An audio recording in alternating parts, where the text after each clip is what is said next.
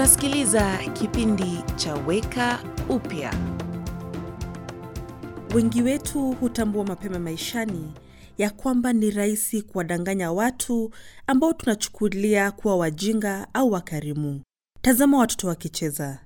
Mtoto mmoja atakusudia kusifu urembo wa doli ambayo haitaki, ndiposa dadake aitake ili wabadilishane na ile ambayo yeye anaipenda kisiri. Mfano mwingine ni huu: mtu mmoja aitwaye Labana kwenye Bibilia alibadilishana mtoto wa kike ambaye alimpeana kwenye ndoa katika ufuniko wa usiku. Fikiria mshangao wa Yakobo bwana harusi alipoamka asubuhi.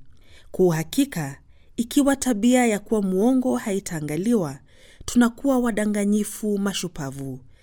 Chaguo hili la uongo huongezwa nguvu wakati hatupatwi na matokeo ya udanganyifu. Tunaweza kudhani ya kwamba tunaepuka adhabu ya udanganyifu, lakini chaguo fululizo hujenga tabia fulani. Tunavyochukulia watu wengine hutujenga kindani, na vile tulivyo ndani huchimbuka hadharani. Bibilia yasema katika Mithali 11 mstari wa tatu, uadilifu wa wenye haki huwaongoza mbali wasio waaminifu huharibiwa na hila yao. Udanganyifu hutuangamiza. Ikiwa unahisi kujuta kwa sasa hivi, usikufe moyo. Wengine wetu tuko na mlima wa makosa wa kutubu, ila toba ni mwito wa wazi.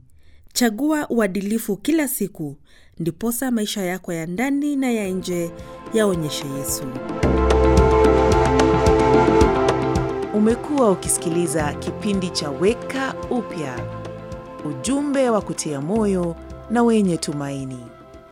Ili upate habari zaidi, wasiliana na stesheni unayosikiliza sasa.